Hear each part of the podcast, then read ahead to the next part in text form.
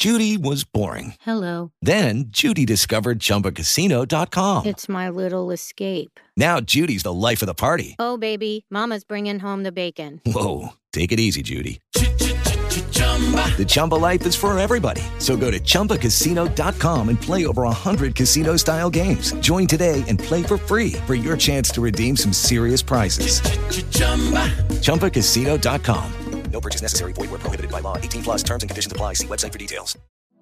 Gli studi che correlano inquinamento ambientale e danni alla nostra salute sono sterminati e molto ben consolidati, come chiunque può facilmente verificare sui grandi database della ricerca medica, ad esempio PubMed, Embase, le Cochrane Libraries, Toxnet e molti altri. Ma cosa dire della relazione fra inquinanti, sostanze tossiche ambientali e salute mentale? Anche in questo campo le evidenze stanno consolidandosi e stanno crescendo di numero. D'altra parte è strano verificare tra le persone, ma anche tra esperti del settore, come si pensi sempre che noi esseri umani siamo divisi in due, mente e materia, cervello e resto del corpo. Come se il nostro cervello, da cui la nostra mente emerge, fosse da un'altra parte, mentre il resto del corpo si intossica in un mondo sempre più inquinato e vittima di modificazioni ambientali. Banalmente, lasciatemi dire che quello che accade al nostro corpo accade anche al nostro cervello e quindi anche alla nostra mente. Se noi mangiamo male, il nostro cervello ne soffre come tutto il resto del corpo ed è allo stesso modo quasi qualsiasi farmaco inquinante, droga o sostanza estranea che immettiamo nel nostro corpo dall'ambiente esterno può influenzare la struttura ed il metabolismo del nostro cervello. Questo è semplicemente un dato di fatto. Parliamo quindi di agenti inquinanti e di possibili ripercussioni sul cervello umano e quindi sulla nostra mente. Ad oggi ci sono moltissime sostanze nell'ambiente esterno che causano problemi al corpo umano, nella sua totalità, valutato come un unico sistema. E ve ne voglio citare alcune. Inizierei da un argomento molto caldo, ovvero quello dei composti fluorati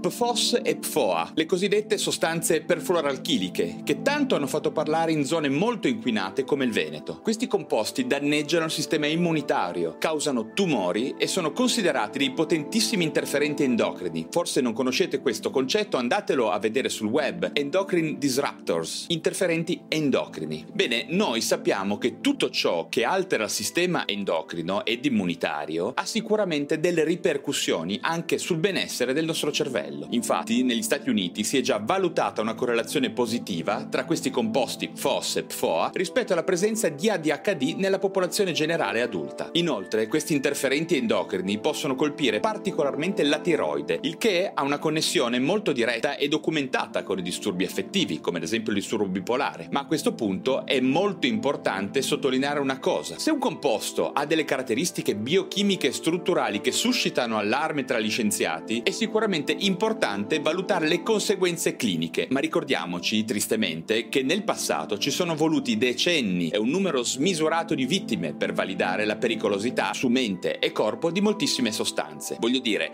se l'amianto, un caso emblematico del passato, ha una struttura che suggerisce la sua pericolosità e alcuni dati la confermano, sarà importante iniziare ad avere un pochino di prudenza oppure no? Anche prima di avere tutte le conferme epidemiologiche del caso, direi, no? In ogni caso sappiate che gli studi al riguardo stanno crescendo lentamente ma stanno crescendo. Passiamo adesso agli inquinanti presenti nell'aria. Ci sono diversi studi che stanno indagando qualità dell'aria e salute mentale. L'inquinamento atmosferico è una delle più grandi minacce per la salute pubblica in tutto il mondo. Tutte le sostanze che ritroviamo in quantità abnorme nell'atmosfera, come nanoparticelle, ossido di azoto e ossido di zolfo, possono essere molto dannose per la salute del corpo in generale. A seconda delle loro dimensioni e della loro natura, molti di questi composti e particelle possono penetrare nella barriera ematoencefalica del cervello e quindi influenzare il sistema nervoso centrale. Molti studi hanno dimostrato che i composti inquinanti nell'aria possono avere effetti negativi sulla struttura del cervello, come la diminuzione della sostanza bianca o la degenerazione neuronale, portando alla comparsa più precoce di Alzheimer e morbo di Parkinson. Ci sono rapporti piuttosto evidenti di associazione tra inquinamento atmosferico e disturbi dell'umore, depressione e persino suicidio. Che dire poi delle microplastiche che stanno inquinando i mari di tutto il mondo ed i terreni? È un argomento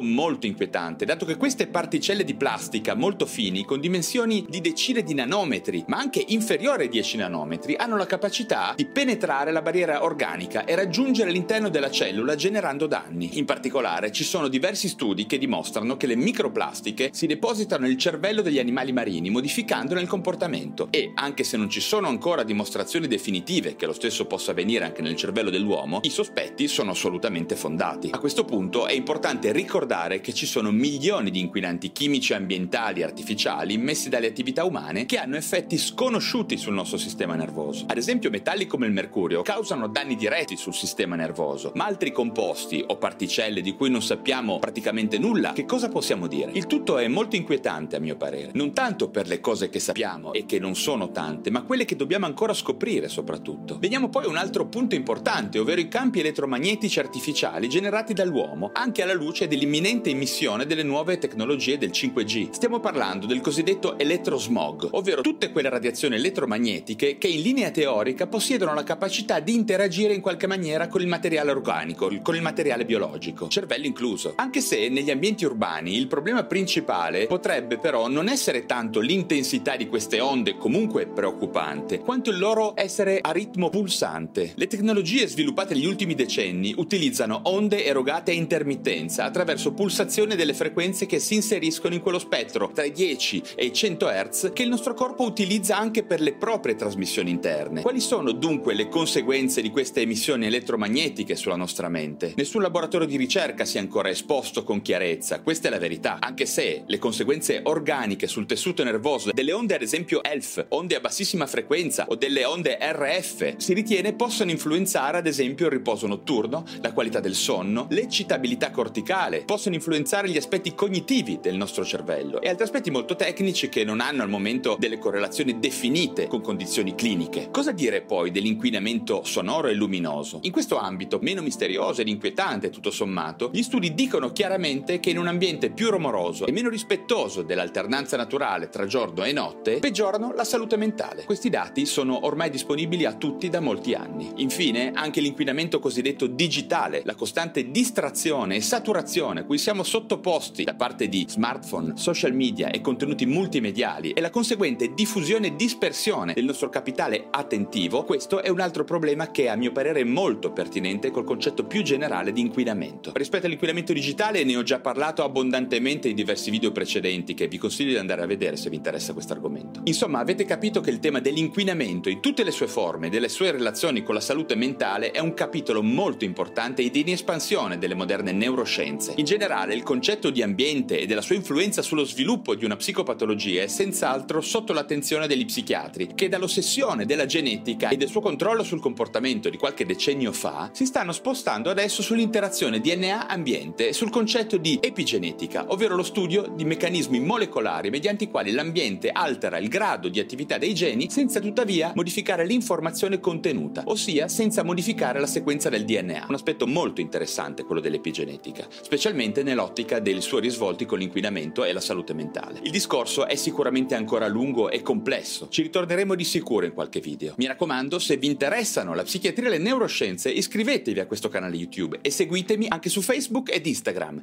e mandatemi i vostri commenti. Alla prossima! Lucky Land Casino asking people what's the weirdest place you've gotten lucky? Lucky? In line at the deli, I guess? Aha, in my dentist's office. More than once, actually. Do I have to say? Yes, you do. In the car before my kids' PTA meeting. Really? Yes. Excuse me, what's the weirdest place you've gotten lucky? I never win and tell. Well, there you have it. You can get lucky anywhere playing at LuckyLandSlots.com. Play for free right now. Are you feeling lucky? No purchase necessary. Void where prohibited by law. 18 plus. Terms and conditions apply. See website for details.